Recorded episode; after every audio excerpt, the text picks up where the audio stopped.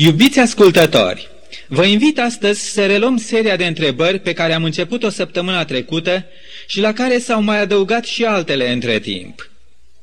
Regret însă că spațiul emisiunilor noastre este și restrâns și destul de costisitor, încât nu vom putea folosi această cale pentru a răspunde tuturor întrebărilor care ne-au fost puse până acum. De aceea, pentru unele dintre ele, vom folosi calea corespondenței. Astăzi aș dori să mă opresc doar la câteva dintre cele mai frecvente întrebări pe care cei mai mulți creștini le ridică atunci când este vorba să ia în seamă porunca divină a păzirii sabatului. Una din aceste întrebări este, când Domnul Isus a spus ucenicilor săi, vă dau o poruncă nouă, să vă iubiți unii pe alții cum v-am iubit eu, așa să vă iubiți și voi unii pe alții. Oare nu e clar că prin această nouă poruncă Isus a vrut ca de aici înainte să nu mai acorde aceeași importanță sabatului iudaic? Sunt cu totul de acord că dacă este nevoie de ceva în lumea de azi, în mod sigur e nevoie de iubire. Iubire față de Dumnezeu și față de oameni. O iubire asemănătoare cu aceea pe care Isus ne-a arătat. Dar notați, că tot Isus, care ne-a dat o poruncă nouă, aceea a iubirii, tot El a spus că iubirea nu este în contrast cu păzirea poruncilor, ci din potrivă, ne-a spus El, dacă mă iubiți, veți păzi poruncile mele. Evanghelia după Ioan, capitolul 14 cu versetul 15. Isus, desigur, știa că poruncile cele zece porunci, rostite de el pe muntele Sinai, erau în esența lor tot atâtea ocazii de manifestare a iubirii noastre față de Dumnezeu și față de semenii noștri. El a spus lui Moise, să iubești pe Domnul Dumnezeul tău și pe aproapele tău ca pe tine însuți. Așa că, într-un sens, porunca nouă pe care ne-a dat-o Isus nu era chiar o noutate. Ceea ce era nou în porunca Domnului a fost faptul că El a măsurat adevărata profunzime a iubirii noastre prin propria sa iubire, arătate de însăși viața sa. Domnul Isus, prin viața sa ne-a arătat o imagine a unei iubiri nemai întâlnită vreodată în lume. Numai după ce El a murit pe cruce, au putut pricepe urmașii săi adevăratul înțeles al cuvintelor sale, vă dau o poruncă nouă. Isus, prin această poruncă, cere urmașilor săi să se iubească unul pe altul, să iubească chiar și pe vrăjmași, cu o iubire asemenea cu iubirea sa. Această înțelegere a condus pe apostolul Pavel să scrie mai târziu, citez, Dragostea este deci împlinirea legii. Epistola către Romani, capitolul 13, cu versetul 10. Dumnezeu nu este mulțumit numai cu declarațiile noastre de dragoste, exprimate prin cântări, poezii, prin predici sau prin scris, ci El Alături de aceste declarații așteaptă și fapte de împlinire ale legii sale, niște dovezi palpabile în favoarea declarațiilor noastre de dragoste. Iubirea și ascultarea noastră de lege merg mână în mână și se condiționează reciproc. Nu există nici iubire fără ascultare și nici ascultare fără iubire. Căci dragostea de Dumnezeu stă în păzirea poruncilor Lui și poruncile Lui nu sunt grele. Întâia epistola lui Ioan, capitolul 5 cu versetul 3.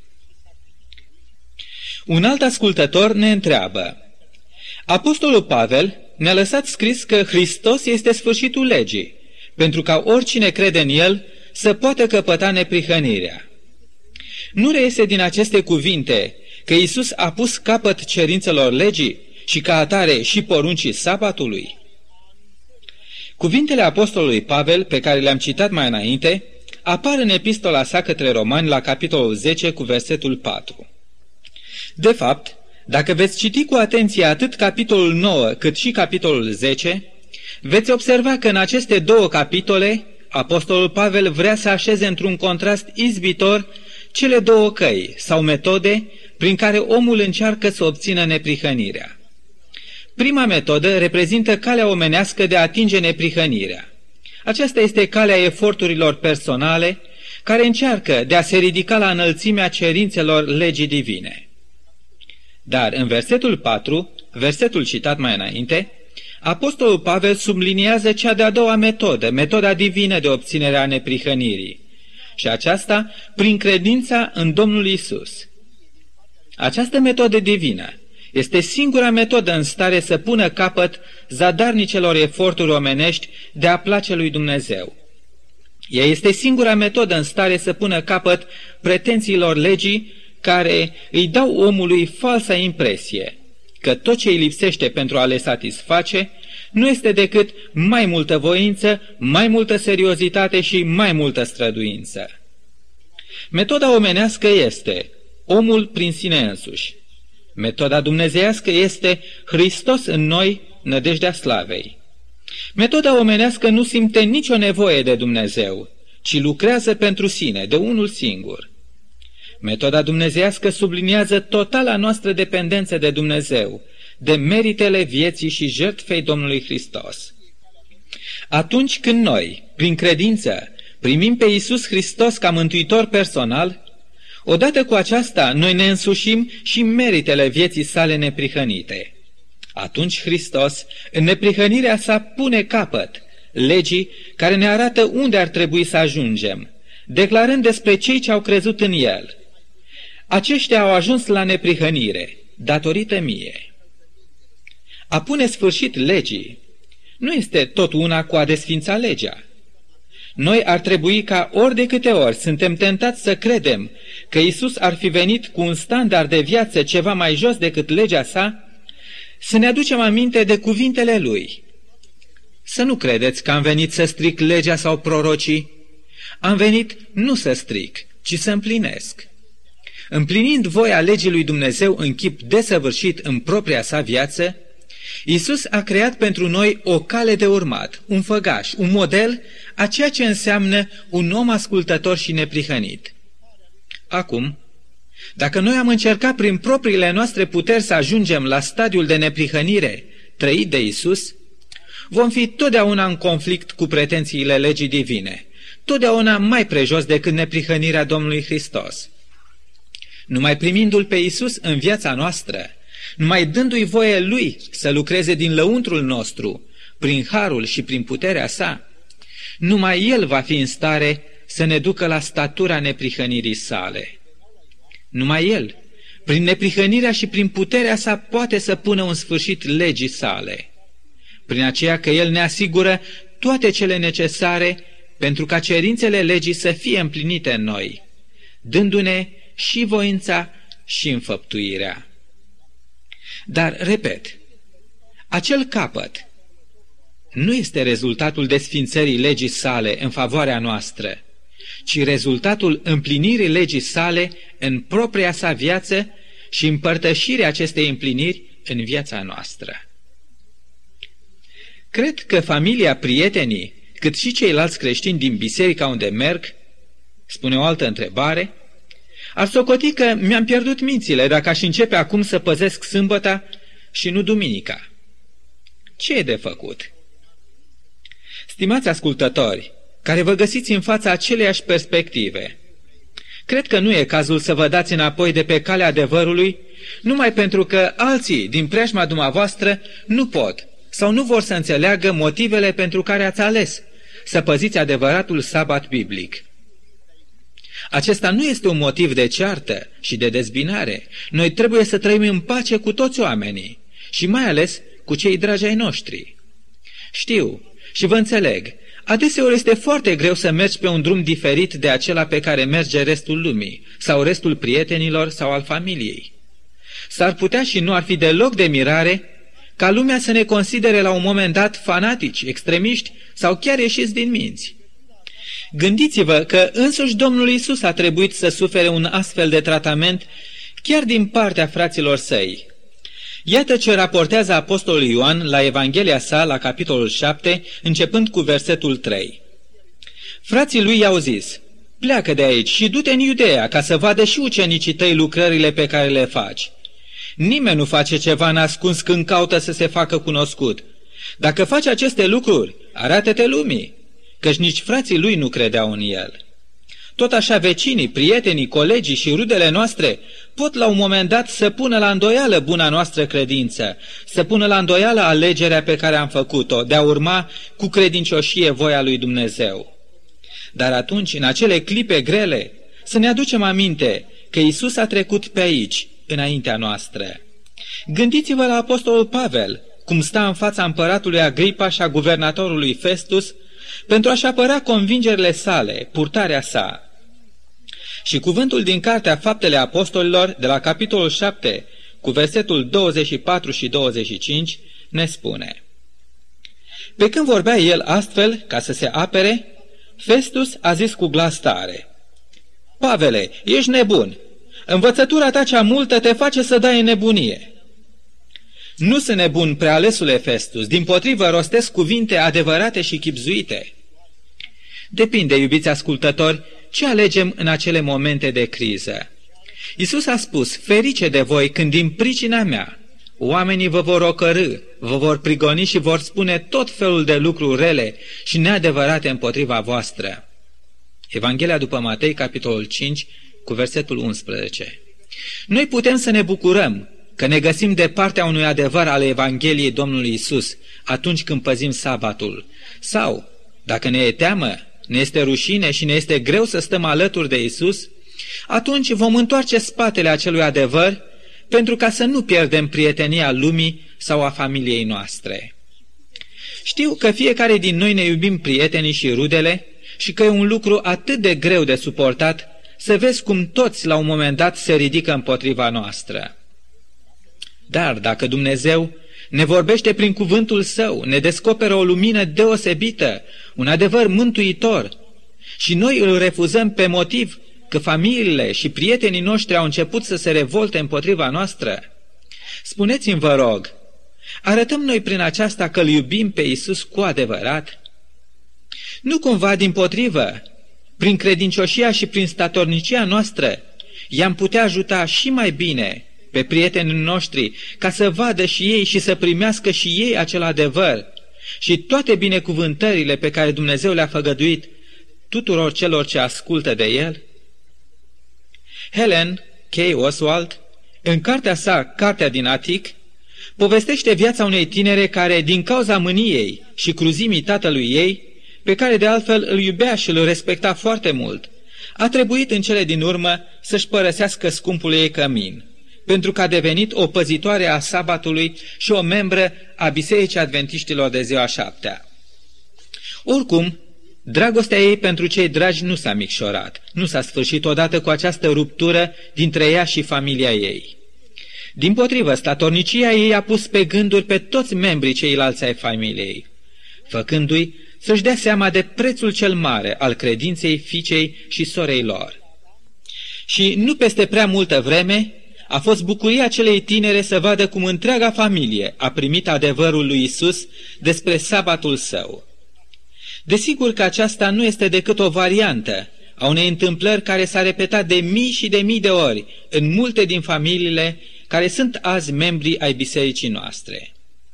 Dacă cumva, iubiți ascultători, ne e teamă să mergem în pas cu adevărul pe care Dumnezeu ni l-a descoperit din cauza familiei, rudelor, prietenilor sau a celorlalți frați din biserica în care suntem membri. Să ne aducem aminte mereu de cuvintele Domnului Isus și să prindem curaj. El a spus, Dacă vă urăște lumea, știți că pe mine m-a urât înaintea voastră. Dacă m-au prigonit pe mine, și pe voi vă vor prigoni. Să nu credeți că am venit să aduc pacea pe pământ. N-am venit să aduc pacea, ci sabia căci am venit să despart pe fiu de tatăl său, pe fică de mama sa și pe nore de soacra sa. Și omul va avea de vrăjmași chiar pe cei din casa lui. Dar voi, voi sunteți prietenii mei, dacă faceți ce vă poruncesc eu. Și acum, stimați ascultători, înainte de a încheia emisiunea de azi, aș dori să dau un răspuns la una dintre cele mai frecvente obiecțiuni pe care foarte mulți creștini o ridică privind sărbarea adevăratului sabat biblic. Porunca păzirii sabatului a fost dată Vechiului Testament, însă Isus ne-a liberat de sub lege, dându-ne o lege a slobozeniei. Este adevărat că nicăieri în Biblie nu găsim nicio poruncă prin care Dumnezeu ne cere să păzim duminica, ci numai sâmbăta. Dar nu este păzirea duminicii o dovadă, o expresie clară a faptului că suntem sub această lege a slobozeniei și că fiecare avem libertatea să alegem ziua care ne convine? Mă bucur, iubiți ascultători, care gândiți în acest fel pentru faptul că ați remarcat un mare, un foarte mare adevăr. Da, nicăieri în toată Biblia nu se găsește niciun verset care să ne recomande păzirea duminicii. În schimb, în ce privește sărbarea sâmbetei, Biblia este plină de dovezi. Dar acum să discutăm puțin și chestiunea slobozeniei creștine. Această expresie, slobozenia sau libertatea, apare des în scrierile apostolului Pavel, cât și în epistola apostolului Iacov. În epistola către Galateni, la capitolul 5 cu versetul 13, descoperim ce a vrut apostolul Pavel să înțeleagă prin expresia slobozenie. Să citim dar. Fraților, voi ați fost chemați la slobozenie. Numai nu faceți din slobozenie o pricină ca să trăiți pentru firea pământească, ci slujiți-vă unii altora în dragoste. Ce se înțelege deci prin slobozenie? Desigur că în niciun caz acea slobozenie nu este un fel de îngăduință sau permisiune divină de a trăi după cum ne place. Apostolul Pavel nu apără în textul citat o astfel de cauză. Oare nu începuseră creștinii din Corint, de curând veniți la credință, să trăiască cum le plăcea lor? Și ce le scrie în prima sa epistolă Apostolul Pavel? Îi încurajează el în atitudinea lor libertină? Îi felicită el că în sfârșit au ajuns la înțelegerea a ce înseamnă slobozenia Evangheliei? Sau mai degrabă, citind acea epistolă, rămânem ca și Pavel, indignați de purtările lor necreștinești. Ceartă, dezbinare, desfrâu, idolatrie, beție și tot felul de răutăți. Sfintele Scripturi se explică singure. Ele clarifică faptul că noi creștinii, odată ce am primit pe Iisus Hristos ca mântuitor personal, Odată ce am fost curățiți și eliberați de El, de păcat, noi nu devenim acum liberi ca să începem din nou să păcătuim. Apostolul Iacov ne atrage în această privință atenția spunându-ne, Deci, cine știe să facă binele și nu face, săvârșește un păcat. Așa că a fi slobod nu înseamnă a fi liberi să trăim în păcat, să facem ce vrem, să trăim ignorând legea lui Dumnezeu. De aceea, în ochii lui Dumnezeu, chiar dacă acum trăim în epoca slobozeniei Evangheliei, a ne închina la idole, a lua numele lui în bazjocoră sau în chip ușuratic, a ne cinsti pe părinți sau a minți, a fura, a desfrâna, a pofti sau a omorâ, toate acestea continuă să fie considerate de Dumnezeu ca fiind păcate. Tot așa cum au fost privite și în Vechiul Testament. Și tot așa ar trebui să privim și porunca care ne cere păzirea zilei sabatului. Sfânta Scriptură ne învață astfel. Și acest text, notați bine, se află în Noul Testament. Iată ce ne învață. Cine păzește toată legea și greșește într-o singură poruncă, se face vinovat de toate. Căci cel ce a zis să nu prea curvești a zis și să nu ucizi. Acum, dacă nu prea curvești, dar ucizi, te faci călcător al legii. Să vorbiți și să lucrați ca niște oameni care au să fie judecați de o lege a slobozeniei. Epistola lui Iacov, capitolul 2, cu versetele 10 la 13. Cine păzește toată legea, înseamnă că acel om vorbește și lucrează ca un om liber. Atunci, și numai atunci când cineva calcă legea, el vine sub condamnarea legii. Dar atunci când prin puterea Harului Divin păzim legea, noi suntem liberi. Iisus ne-a liberat din robia păcatului și nu ar mai dori ca să ne vadă din nou în lanțurile păcatelor în care eram odinioară. Creștinii liberi, cu adevărat liberi, sunt numai acei creștini care păzesc legea, numai aceia care vorbesc și lucrează în armonie cu legea lui Dumnezeu. Prin Isus, ei au fost cândva eliberați din cătușele păcatului, iar acum prin ascultarea lor de poruncile divine, ei se mențin liberi. cel ce a avut puterea cândva să sfărâme cătușele păcatelor noastre din trecut, dacă noi vrem să rămânem liberi de orice păcat, El ne va da și puterea aceasta de a ne menține cu tărie în această minunată libertate a Evangheliei. Iar a aceluia care poate să vă păzească de orice cădere și să vă facă să vă înfățișați fără prihană și plin de bucurie înaintea slavei sale, să fie slava, măreția, puterea și stăpânirea. Ați notat? Iisus este în stare să ne păzească de orice cădere. El poate și dorește să ne mențină liberi. Fie ca și noi să dorim să trăim adevărata libertate la care El ne-a chemat prin Evanghelia sa. Evanghelia și sabatul Domnului sunt două lucruri deosebit de importante pentru Dumnezeu azi. Dumnezeu dorește ca să le primim pe amândouă, să le înțelegem, să le trăim și să le proclamăm până la marginile pământului. În emisiunea viitoare, iubiți ascultători, voi avea plăcerea să vă prezint locul sabatului în Evanghelie și locul Evangheliei în sabat. Până atunci, rugăciunea mea este ca harul Domnului Isus să fie asupra noastră a tuturor, ca să ne susțină în credință și să lărgească orizontul nostru spiritual, încât să vedem și mai bine lumina cuvântului lui Dumnezeu, care ne-a fost rezervate pentru aceste timpuri solemne și fie ca prin lucrarea Duhului Său cel Sfânt, noi să ne lăsăm în cele din urmă conduși și stăpâniți de adevărurile mântuitoare ale Evangheliei sale. Amin.